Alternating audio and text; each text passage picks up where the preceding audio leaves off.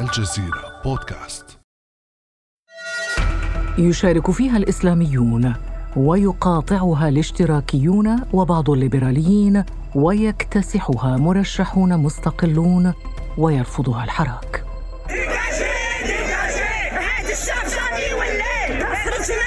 باش نقولوا الشعب ما راحش ينتخب الانتخابات هذه مهزلة مسرحيه المشكل راهو في الشرعية.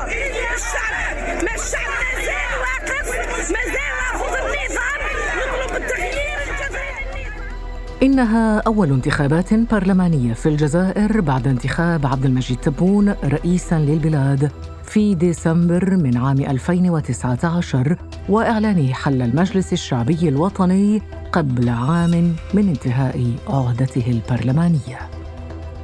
قررت باش نحل المجلس الشعبي الوطني الحالي وسنمر مباشرة من بعد إلى انتخابات اللي تكون خالية من المال سواء كان فاسد وغير فاسد تفتح أبوابها للشباب فما هي أهمية هذه الانتخابات؟ وكيف تبدو الخارطة السياسية والانتخابية؟ وما الأدوار المرتقبة للبرلمان الجديد في ظل حكم الرئيس عبد المجيد تبون؟ بعد أمس من الجزيرة بودكاست أنا خديجة بن جنة وأنا أمل العريسي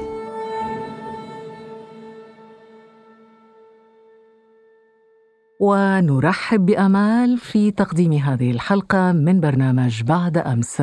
يسعدنا أن نرحب أيضا بضيفنا في هذه الحلقة الحواس تقية الباحث في مركز الجزيرة للدراسات أهلا بك. مرحبا أهلا بكم.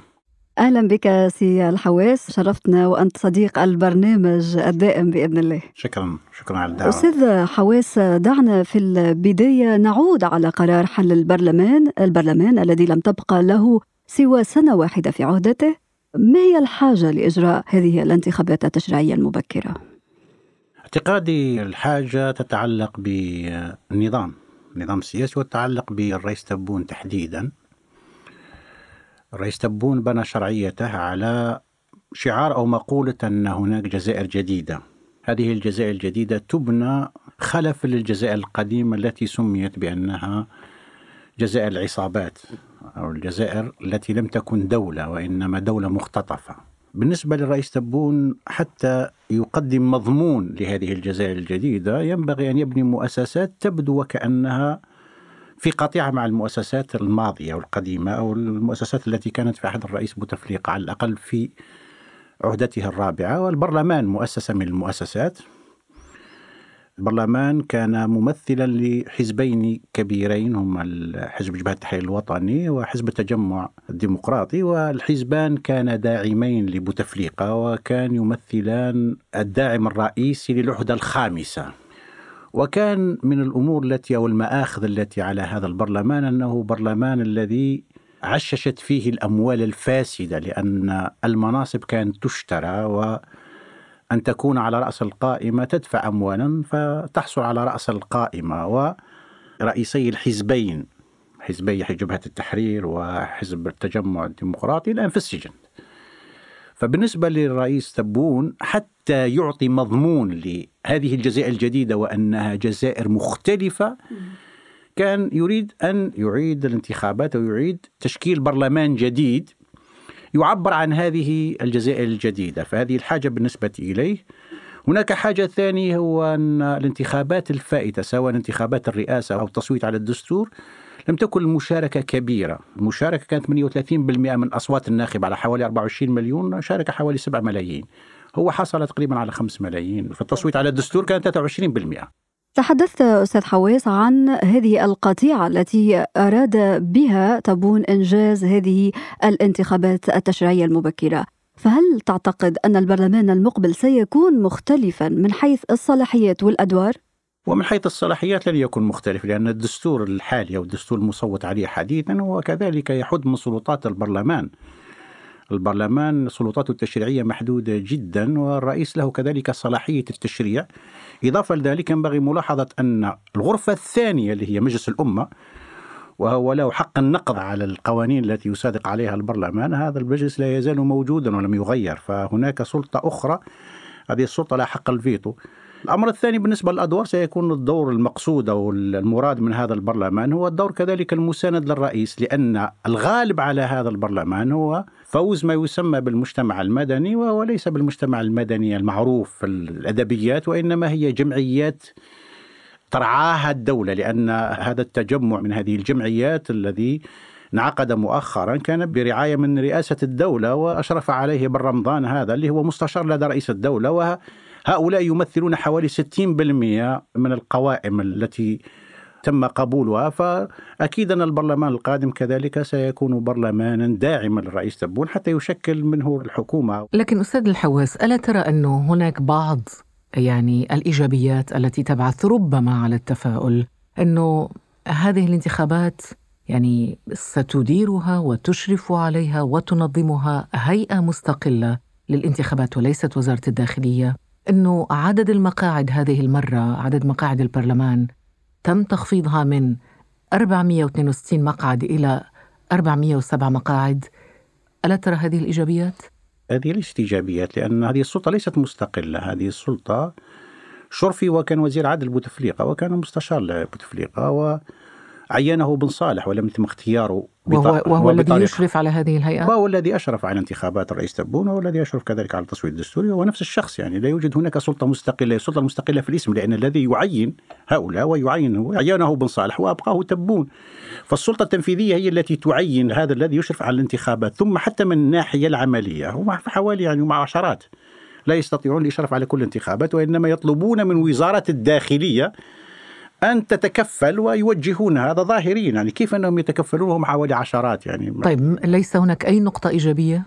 إضافة لذلك تحدثت على التخفيض على العدد يعني لن يؤثر كثيرا يعني تخفيض العدد ما دام البرلمان سيقوم بنفس المهام وهي أنه يكون داعما للقرارات أو التوجهات رئيس الدولة فلا يوجد هناك فارق في أن يكون الأعداد كبيرة أو الأعداد صغيرة وإنما فقط الرسائل بأنهم هذه المرة سيعملون على خفض الرواتب وهذا سيفيد ميزانية الدولة وأن الدولة تريد حقيقة التقشف لأنها تراعي جوانب أخرى في حياة المواطنين ولكن لا يوجد هناك تغيير يختلف عن البرلمانات السابقة لكن ألا ترى أي تغيير برأيك في ظل وجود الكثير من نشطاء الحراك الذين قرروا خوض غمار الترشح لهذه الانتخابات.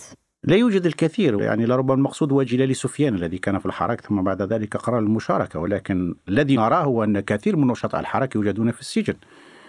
يعني الآن وصلنا تجاوزنا حوالي 200 شخص بما فيهم صحفيون بما فيهم رابح كراش والمقصود أن هناك نشطاء موجودون في السجن وهؤلاء في الحراك.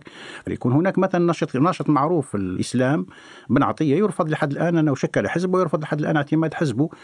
فهناك من يشارك يعني هناك من كان في الحراك وشارك لكن كذلك هناك من هو في الحراك ورفضت مشاركته أو أنه في السجن. بمناسبة الحديث عن الحراك وشخصيات من الحراك ترشحت هو إجمالا الحراك الشعبي المتواصل منذ سنتين يرفض كل ما تأتي به السلطة في الجزائر. خلينا في هذا السياق نستمع إلى ما يقول يوسف أوشيش الأمين الأول لحزب جبهة القوى الاشتراكية المعارض. المجلس الوطني بالإجماع صوت على لائحة تقرر عدم المشاركة في الانتخابات التشريعية المزمع. إجراؤها في 12 جوان المقبل وهذا لعدم توفر الشروط المناسبة لإجراء انتخابات حرة ونزيهة تمكن للجزائريات والجزائريين آه، تمكنهم من اختيار ممثليهم بصفة حرة وديمقراطية.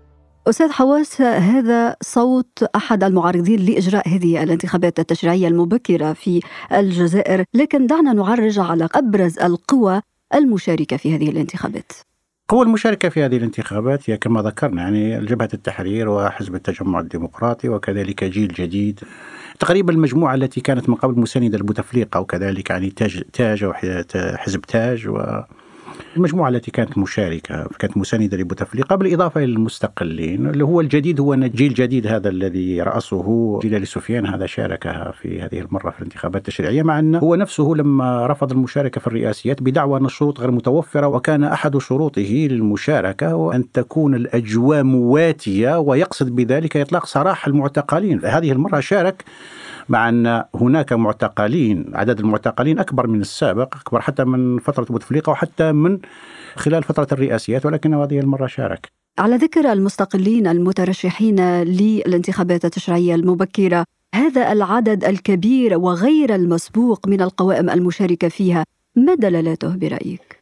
دلالته من جهة هو أن رئيس تبون يريد أن يبتعد عن الأحزاب التي ارتبطت بالعهدة الخامسة وفترة بوتفليقة وهي الأحزاب التي مساندة والتي كانت مساندة للرئيس بوتفليقة خاصة حزب جبهة التحرير والتجمع الديمقراطي. فلابد أن يبحث عن قاعدة هذه القاعدة ويريد أن يجدها في التجمع في المجتمع المدني. لذلك هو عين مستشارا هو بن رمضان وكلفه ب تنظيم هذه الجمعيات الكشافة وغير حتى هذه الجمعيات التي الآن كذلك ترعاها الرئاسة هي كذلك كانت مساندة من قبل وكانت تفريعات عن الأحزاب الماضية أو الأحزاب الماضية التي كانت مساندة في الماضي للرئيس لحكم الرئيس بوتفليقة تجميعها وجعلها قاعدة وتسمى مستقلة ولكن هي ليست مستقلة لأن هي ممولة تقريبا من طرف الدولة سواء عقد اللقاء ممول من طرف الرئاسة.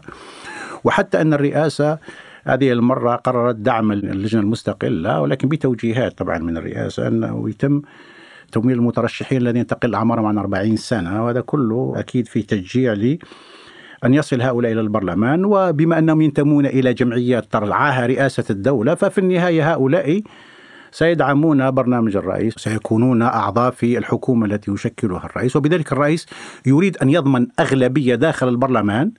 هذه الأغلبية تكون من هؤلاء بالإضافة لجبهة التحرير والتجمع الديمقراطي. لكن أستاذ الحواس ربما فكرة أن تشارك أو تقاطع ليست مهمة بالنسبة للسلطة. يعني لو قاطعت هذا لا يزعج السلطات في الجزائر لأنه شاهدنا في الانتخابات السابقة المشاركة لا تهم والنتيجة لا تهم وسياسة فرض الأمر الواقع هي السائدة الآن في الجزائر. نتذكر معا أستاذ الحواس أنه المشاركة في الانتخابات الرئاسية كانت 38% في الاستفتاء على الدستور كانت 23% رغم ذلك يعني قطار السلطة ماض بدون أي يعني انزعاج من هذه النسب. لكن يعني هذا إذا كان السلطة قررت بأنها تريد أن تحكم من غير مراعاة مشاركة المواطنين و فهذا قرار السلطة وقرار السلطات الجزائرية. ولكن من الناحية السياسية أن يمتنع الجزائريون أو أن يرفض الجزائريون المشاركة. هذا دليل عن عدم ثقتهم وعدم تصديقهم لهذا المسار وأن ما يجري هو تعبير أو هو فرصة لأن يختاروا من يحكمهم. وكذلك اعتقاد منهم بأن أصواتهم تهم في الاختيار وفي المحاسبة. فإذا كانت السلطات قررت ذلك بمعنى أن غالبية الجزائريين سيبقون دون تمثيل داخل النظام السياسي. يعني ألا يفتح حوار سياسي من طرف السلطة قبل الانتخابات لا يهم ألا تعبر الحراك أيضا لا يهم بالنسبة للسلطة سياسة الأذان الصماء ماذا يعني سياسيا؟ معنى ذلك بأن السلطات تقول بأنني أنا سأفرض أمرا واقعا ومن أراد ذلك مرحبا به ومن رفض ذلك فأنا لا يهمني ولكن من الناحية السياسية لما تكون هناك سلطات لا تستند إلى غالبية من المواطنين هذه حتى يعني سياسيا يعني حتى بالنسبة للخارج هذه لا يحق لها أو أنها تتحدث باسم الجزائريين هذا سيقلل من شرعيتها سيقلل من قيمتها التمثيلية. وبالنسبة للجزائريين أنا أرفض أن تتحدثوا باسمي. هي هذه فكرة. الفكرة أن الذين يحكمون لا يمثلونني ولا يتحدثون باسمي. بعد ذلك إذا تصرفوا فهم يتصرفون باسمهم هم وهذا لا يمثلني لأنك تشارك ثم يقال بأن أنتم شاركتم وهذا اختياركم ومن الآن فصاعدا نحكم باسمكم ونتصرف باسمكم ولا يحق لغيركم هو حتى لما يرفض هؤلاء الأكثرية أن تشارك هي تعطي لها حق الاحتجاج لأنني لم أشارك أنا في التصويت. فمن حقي أنني أحتج على الوضع بكامل وأطالب بالتغيير لكنني إذا شاركت بعد ذلك لا يحق لي أن أخرج وأحتج لأنني خلاص يعني أنا اعترفت بأن المؤسسات هذه تضمن لي التمثيل وتضمن لي الاختيار. بعد ذلك أنا اخترت ولكن اختياري لم يفز. لكنني أنا اخترت لكن لما أرفض المشاركة. أنا أعطي نفسي حق الاحتجاج.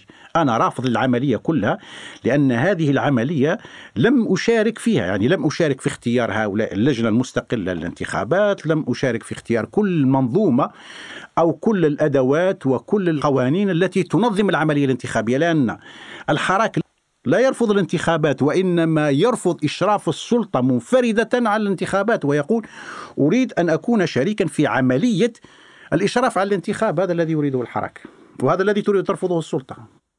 طيب أستاذ حواس في ظل كل هذه المعطيات خاصة عند النقطة التي أشرت إليها نقطة التمثيلية كيف تتوقع أن تكون تركيبة البرلمان في ظل هذه المعطيات؟ تركيبة البرلمان واضح أنها ستكون الغالبية من ما يسمون بالمستقلين أو من الجمعيات المجتمع المدني أو ما يسمى بالمجتمع المدني لأنه ليس مجتمع مدني بالمعنى الهيجلي أو بالمعنى الذي صار سائدا في العلوم الإنسانية ولكن لنسميه المجتمع المدني كما يسمي نفسه. وتكون هناك كذلك يكون هناك حضور لجبهة التحرير الوطني والتجمع الديمقراطي والأحزاب الإسلامية. معنى الأحزاب الإسلامية تعتقد بأن هذه فرصة لتحصل على الأغلبية ولربما تشكيل الحكومة ولكن هذا مستبعد. وكذلك يكون هناك حضور لجيل جديد أو جيل لسفيان هي هؤلاء كلهم سيكتشف يعني الذي أعتقد أننا سنرى أن هؤلاء خاصة الأحزاب الإسلامية وجيل جديد بعد ذلك سيقولون بأن الانتخابات زورت. هم يشاركون ويقولون المشاركة هامة ثم يقولون لم نحصل. على الأصوات التي نستحقها فعليا لأن هناك عملية تزوير، يعني يدعون المواطنين للمشاركه ثم يقولون بأن هناك تزوير بعد الحصول. أكثر من ذلك بعد مرور سنوات سيقولون مثل ما قالت الأحزاب الإسلامية من قبل خاصة حزب حمص قال بأن كنا في الحكم ولكن لم نحكم بأن مشاركتنا لم نكن شركاء في الحكم وإنما كنا مع الحكومة. كنا في الحكومة ولكن لا نحكم. هو في النهاية هؤلاء كلهم الذين يعتقدون أو يدعون الجزائريين للمشاركة من أجل التغيير داخل السلطة سيتهمون السلطة عشية الانتخابات بأنها زورت لأن أحجامهم أكبر. ثم بعد فترة إذا شاركوا في الحكومات سيقولون كنا في الحكومة ولكن لم نكن نحكم لأن القرار كان يتخذ في مكان آخر. فهذه الحصيلة السابقة وهي حصيلة بوتفليقة ستتكرر مجددا. طالما أنك أشرت سي الحواس إلى مشاركة الإسلاميين وقلت أنها ستكون مشاركة واسعة هل تتوقع أن تقود الحكومة المقبلة شخصية إسلامية؟ وقبل أن تجيب دعنا نستمع أولا إلى عبد الرزاق مقري رئيس حركة مجتمع السلم. شوف رانا جاهزين للبرلمان وجاهزين يا سيدي الكريم للحكومة رانا جاهزين للحكومة رانا جاهزين جاهز طبعا ولا حماس يعني وحمص جاهزة من زمان للحكومة ولتولي المناصب لكن السلطة ليست جاهزة والمشكل في السلطة السلطة ليست جاهزة لذلك ستكون مشاركة في البرلمان قد يحصلون كما في الماضي مع بنغرينا وغول هذا كذلك كانوا في حمص سيحصلون على بعض المناصب داخل بعض الوزارات ولكن اعتقادي أنهم لن يتولوا الحكومة واعتقادي بأن الذي سيتولى الحكومة هو شخصيه من الشخصيات هذه التي تسمى شخصيات المجتمع المدني. لأن هذا هو التوجه الذي دعا إليه تبون وكرره تبون وجعله الميزة التي ستطبع حكمه أو الجزائر الجديدة. خاصة أن بعض الذين يحسبون على التيار الإسلامي فكان خطابهم السياسي ضعيفا وبعيدا جدا عن انشغالات الجزائريين ليس فقط ضعيف أقتبس منك هذه الكلمة ولكن أيضا أحيانا غريب وفق المراقبين لحملة الانتخابات التشريعية الجزائرية المبكرة. لنستمع إلى هذا التصريح لرئيس حركة البناء الوطني عبد القادر بن جرينة في إحدى التجمعات الجماهيرية. أهل الجزائر كلهم هم من أهل الجاء لأن الشهيد يشفع في سبعين رجل من أهله والجزائر بها مليون ونصف شهيد في ثورة التحرير. إذا كل واحد منهم يشفع في سبعين هذه أكثر من مئة مليون. إذا الجزائريين يدخلوا الجنة كلهم ويزيدوا يدخلوا معاهم المغرب العربي. يعني هذا النوع من الخطابات واضح أنه خطاب تودد استعمال اللغة الدينية من أجل كسب قلوب الجزائريين وتبشيرهم بأشياء محببة دخول الجنة. لكن يعني هذا ليس هو الهم الجزائريين. يعني الجزائريين لا يحتاجون هذا النوع من الخطاب. أو أن يكون هناك وسيط بينهم وبين الله عز وجل. هم يريدون من يحل مشاكلهم الدنيوية يريدون من يحل مشاكل البطالة يريدون كذلك من يحل مشكلة العدالة. لكن طريق أسهل سي الحواس. عندك في عيلتك شهيد؟ آه، موجودين شهداء طيب. أنا وأمال خدنا معك. آه واضح أنكم يعني أنتم مشمولون بهذه البشرة. 100 مليون. هو ذكر قال 100 مليون سيدخلون الجنة. جيد جيد. هذا مؤشر جيد أستاذ حواس يعني عدد سكان المغرب العربي. لم يتم استثناء أي مواطن فيها. نسأل الله الجنة للجميع وللمستمعين أيضا. ونشكرك الأستاذ الحواس تقية الباحث في مركز الجزيرة للدراسات. شكرا لكم على الدعوة. شكرا لك أستاذ حواس يعطيكم العافية. كان هذا بعد أمس.